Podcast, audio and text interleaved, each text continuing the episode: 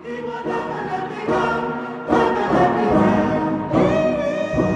going to be dipped in Holy Ghost oil. Facial hair run is around. not apostolic. Oh, you're just gonna stay angry at God Be a for the rest of your life. Whether it's popular or not, we're seeking out what pleases the Lord.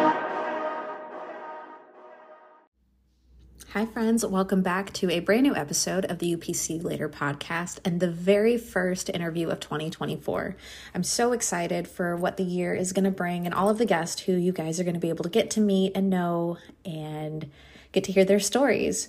So, thank you so much for your feedback and support on the last couple of solo episodes. Those stress me out. I don't know why. I feel like maybe I'm talking too long and too much and too fast, but y'all are so sweet to me and so supportive, and I appreciate it. So, without any further delay and no more technical issues, let's go. All right, friends, we are back with our first guest of the year. I want to welcome one of my very best friends growing up in the organization who um, is going to remain nameless. So, hi, welcome. Thanks for being here. Hi, thank you. I'm so happy to be here. Thank you for having me. Yeah, absolutely. So I know a lot about you. The people listening do not, and I know that Mhm. there's things that I don't know about you. So I'm excited to to hear your um, experience in the organization. So tell me, were you a church kid growing up? Were you born and raised in it? Tell me, you know, let's go way back to when it all began.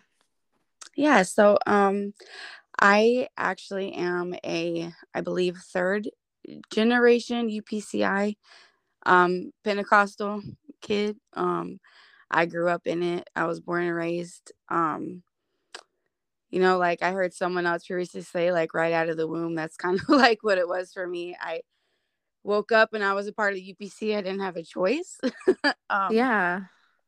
and so um yeah it just i grew up in it. I've been in it my whole life. My family is heavily involved. Um i have pretty much every mm, everywhere you turn there's probably a preacher minister um someone that is heavily involved in a church or that is the pastor of a church.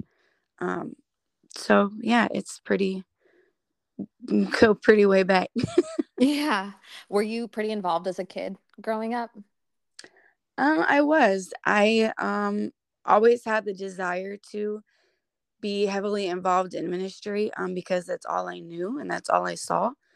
Um so I was very open. I always wanted to like wherever I could put my hands to work, that's where I wanted to be. Um whether it was music, youth ministry, um kids ministry, I was kind of everywhere, all over the place. Yeah. And did you feel like it was a lot of pressure to do that since your family was so involved? um, absolutely. I feel like that the eyes of um like that there were I felt like there were always eyes on the wall watching me um because of the different um just where like there being pastors and teachers and ministers everywhere that I looked, everywhere that I turned. It was like I couldn't go anywhere without someone being like, oh, yeah, that's so and so. You know, like I know her. Like we're watching her, making sure she's staying on point, making sure she's in the choir, making sure her, you know, everything is to the T in front of everybody because like our name is on the line also. That must have been really difficult at such a young age to realize that your family is watching, the people connected to your family are all watching, basically, no matter where you go in the organization. yes it was it was very difficult it was very difficult to um like kind of be myself like to make a, a name for myself like i felt like people always were like I, they never knew me for me kind of you know it was always like oh that's so and so's granddaughter you know that's people always talk about preachers kids having it rough but like grand grandkids preachers kids have it rough too you know Yeah. Yeah, it sounds like it. So, you know, your your family's involved, you feel a desire to be super involved. Um, around what age did you start to feel like maybe things were not um, as laid out to you as they were um, growing up? Um, I want to say probably around um 14 years old, I would say. Um, I remember there being a specific, if it's okay, if I can, um, you know, give a specific time Yeah, that I absolutely. Please do. Please do. Um, I remember I was at church camp, and as you know, it was a big thing in the UPC. We all go to church camp. It's this big ordeal during the summer. Um, you meet friends, boys, all kind of stuff is going on at church camp. Yeah. Um, and there was an incident where I was very, um, I wanted to be involved. They had this big youth choir that they would do. They would get up and, you know, everybody could be involved if they wanted to. Um, and so I remember I we had been practicing all week, and um, I happened to sit beside a friend that was a boy. It was just a friend, like this friend I had grown up in the youth group with. Like we were in the same youth group. Nothing going on. Like we were just friends. We happened to sit too close together, I guess, was the issue. Um I didn't even know that I had done that. You know what I mean? Like because like I said, we had been friends. So I get pulled off in front of like I believe it was at night. Um church was getting ready to start. Everyone was on the platform. And I get pulled off by a family member who was was heavily involved in the youth uh you know the district.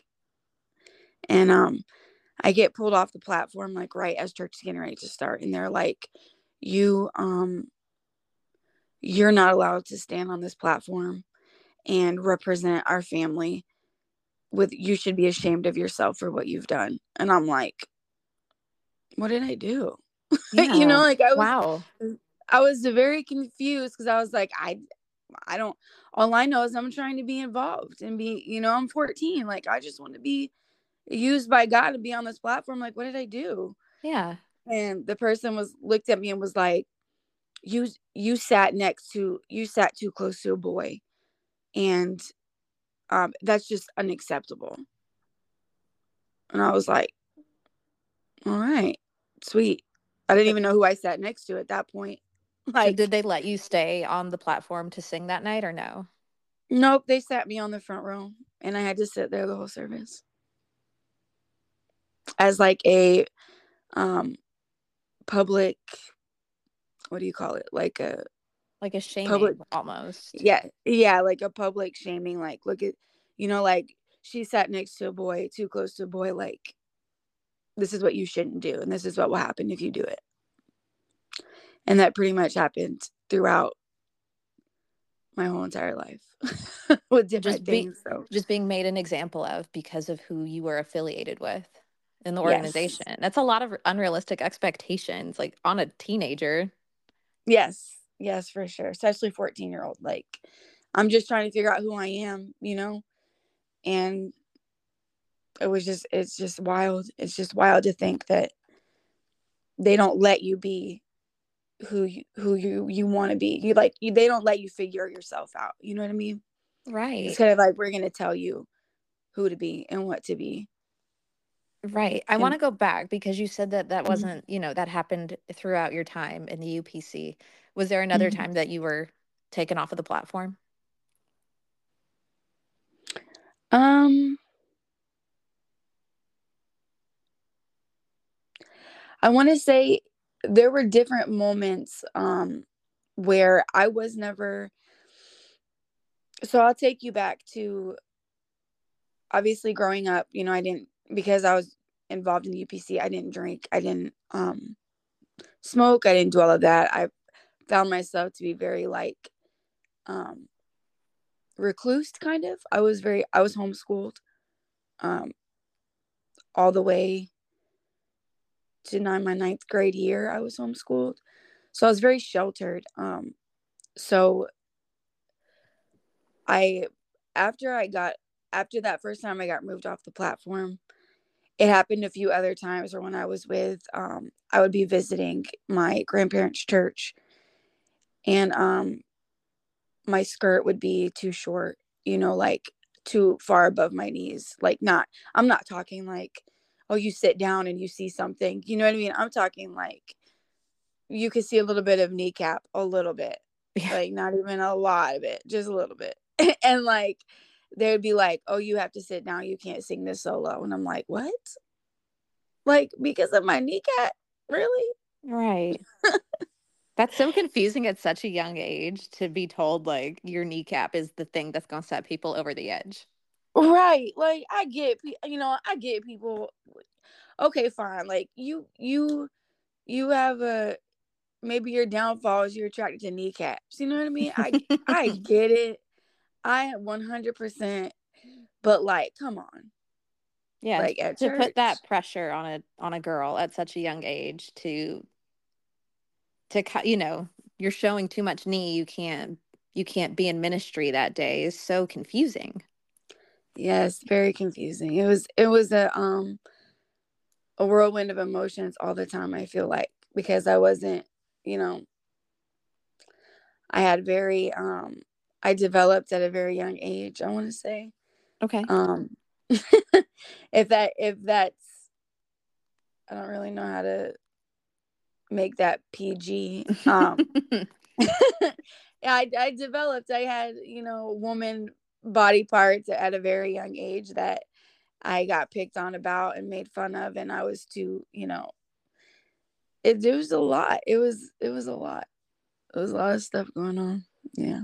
It sounds like it. So, you know, you said that you started, you went from being homeschooled to being in high school. That must have been Mhm. such a shock from from being, you know, in this sheltered environment to being very unsheltered in public school. yes, it was a very big um a very big culture shock to me. I I remember the day you know, I had begged my mom because all I knew um growing up was church. All I knew was church friends. Um you know, going on homeschool groups with the church, the preacher's kids, you know what I mean? Like and so I was like I want to go to like a real school. I want to have real friends. Like I want to do what these other kids are doing. And um and my mom God bless her, she was like, "Okay, fine." You know, I could tell that she had you know the struggle as a mom would, you know, to protect me and to shelter me, but then to also give me, you know, my independence and my freedom as I got older. And so I was um my dad dropped me off on my first day of high school and I remember like walking in the doors and I was like, "Take me back home." like, like, well, I, can I just turn around? I changed my mind. I changed my Yeah. mind. But it was a big, it was a very big culture shock. Very big. So at what point do you find yourself, you know, because you were pretty involved for such a long time, at what point do you find yourself reconsidering everything that you were taught? I want to say actually it wasn't until um I met my husband, my now husband. Um we started dating. We met at around 17 years old. And we met in church. He was born and raised in it. Um we met in church. We he actually had always been um very inquisitive like um not necessarily questioning everything that happened but i'll never forget um one service we were sitting we were still dating and he said um the pastor got up to preach and i didn't have my bible with me. And he looked at me and the preacher was like you know we're going to read our bibles in the scripture open up. And i he had his bible and he looked at me and he said where's your bible? And i was like "Mm, what do you mean where's my bible? Like he's about to read off the screen. You know like i was like i was like i don't need you know like he, pastor reads it off the screen i'm good. And um he looked over at me and he was like So you're just going to believe everything that comes out of his mouth as truth? Or are you going to like read it yourself and get it for yourself? And I was like, what? You know, like no one had ever like questioned me that way before. You know what I mean? Right. Like because I just always went with the flow and did what everyone told me to do and studied this and you know, this is the scripture we read and this is the passage we read and this is why. It was never like oh, are you going to actually get it for yourself or are you just going to believe what everyone tells you to believe? Right. And so that was when I really like we were dating and I really started to question like hold on a second. Like there's more to this than just what meets the eye. You know, like what we're being told. Right. You know. And you're 17 at this point. How long were you in the, at what age around did you end up leaving the organization? Hmm. Okay. Um so 17 um I was 20 28 and a half. Wow. So uh, over 11 years from starting to try to dig in for yourself and to Yes. up, and up to that point. Um that's a long time. Yes. Talk- Very talk, talk me through what you experienced in those 11 years that, you know, finally Yeah. was your like okay. Um, so a lot have happened within those 11 years. So, you know, like I mentioned that I had met my now husband. Um, we dated for, um, actually, we were best friends for a long time. For about five, five and a half years, we were best friends. We just studied the Bible. We talked. We, um, we're just very casual. Um, and then we ended up, um, getting married and in between all of that you know we ended up having we have three kids and um together so there was a lot a lot happened within 11 years that um that kind of changed the course of it it helped it helped the trajectory of um what I was believing and what I was turning myself to you know what I mean? Like when you get married and when you have children you start your view on things change. Yes. and you start to see like okay well this isn't just about me now. This isn't just about me getting to heaven. This is about my my babies getting to heaven. This is about you know this is about my daughter. So it's like i really started to dig deeper and and i'm still digging to this day but it's just it was it was something that we we had to change. There was nothing there was not a question about it. When we started reading scripture when we started seeing things that didn't line up to what we had been taught our whole lives you know we were like something has to change. And was there a moment like is it was there a defining moment or was it just like we have to go? Or did something happen that brought you to that point at the church? um yeah so there was actually a really big um situation. So and this i'll just take it step by step. So we um we my husband and i had been married we had already had our three kids um and i'm in the medical field. So i wear scrubs um all the time. Scrub pants.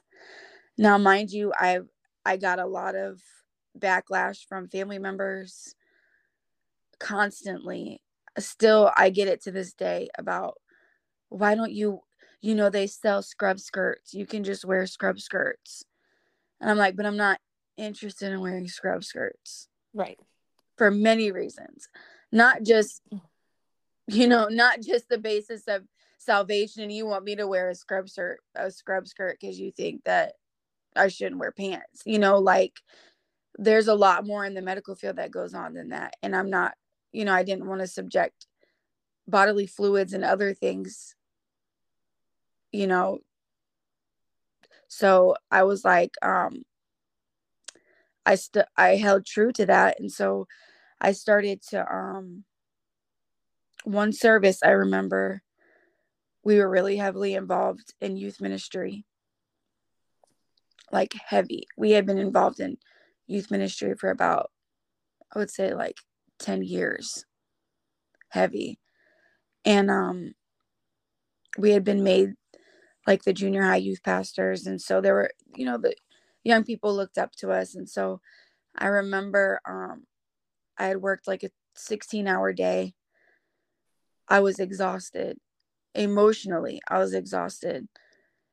And I wanted um just to come to church. You know, like I wanted my desire, all my desire was that day was to be at church. I just needed to hear the word of God, to be in the presence of God, to to get that strength where I knew it came from, you know. And um I ended up coming in my scrubs to church. Now, I was always told, come as you are. Mm-hmm. You know, like, we don't care what uniform you have on. You can wear whatever. That's not really true. No, Uh, no, it sounds nice. In theory, it sounds very welcoming, but it's not always true. It sounds great coming from the platform, but it's not the case when you're involved heavily in ministry and you walk in in scrubs. Yeah. And people are like, whoa, those are pants, not skirts. And so, um, and it actually happened. So I ended up, it was either I had a choice to make. It was either like, am I going to go home tonight? If I go home at this point, I'm already late for church. Like, I'm not going to make it to church. I'm just going to stay home. Or I can wear, stay in my uniform, go to church, hear the word of God preached, get what I need, and go home and it be done, you know? Right. and um and so i ended up coming my husband was fine with it i and i i even had walked in i had my scrubs walked in the church walked into the you know youth youth hall where we had youth service or youth you know bible study at sat down with the rest of the young people like nothing you know like like nothing like it was normal Right. It's not like you w- know. Um, went in and address, you know, acknowledged like, "Hey, everybody, it's me. I'm here in pants. Just wanted to, you know, you just sort of did what you normally do." Right. Like it wasn't like I went down there and like kicked down the door like I'm here and I'm in pants. Right. like no, I just I just came in, sat down. I even sat down in the corner like in the back just cuz I was so I could be out of the way like I already came in late. Um and turns out so we leave. No one says anything to me. Um no one says anything to my husband. So you have to We be feeling leave. pretty good at that point. Yes, absolutely. I'm like, all right, cool. You know, like this is cool. Like I can I still came, still got what I needed from God and I left and we we good, you know? And um yeah. little did I know that behind the scenes all hell was breaking loose over me coming to church in scrub pants. I'm talking like I get a message from the the bigger um youth pastors or youth leaders above me saying um people were taking pictures of you um at church in your scrub pants um we need to have a meeting. And i'm like what? Like why i was so confused as to why you were they were so concerned about me coming to church in scrub pants. Like you're so concerned you're taking pictures of me behind my back which is Very uncomfortable. very uncomfortable. Sending it to other people as an example and then now you want to have a meeting with me and i didn't even know that any of this was going on. So me and my husband go to this meeting and um when i tell you immediately like i felt like i was being stoned to death. Like if you could stone people with words like pretty sure that would have been happening to me i was being torn down every which way. Uh you should be ashamed of yourself. You have young people looking up to you. You um you walked in here high and mighty with these pants with these pants on and you know um you know that we we don't approve of this and that we don't condone you wearing pants. And um i remember i had like a bunch of feelings at once hit me because a like i just wanted to come to church you know like and right. you weren't concerned about that. You were more concerned on what was on my body versus the content of my heart and i didn't understand where that was coming from. Absolutely and plus you know it's it, when you're on a youth staff you're expected to be there. You don't get to miss services. Right at all at all. And and i even there was even a point before i even came to this meeting where i had told the minister that had messaged me i was like look i will if it helps i'll bring a change of clothes to change into. If it's gonna you know calm people down i'll even do that. And at that point my husband was like absolutely not. We're not doing this like we're not going to change you know based on what other people think that we should do you know? Right. And um and i was like i was like no you're right. Like and so we ended up um like i said we went to the meeting and they were bashing me. They were being very harsh very nasty um and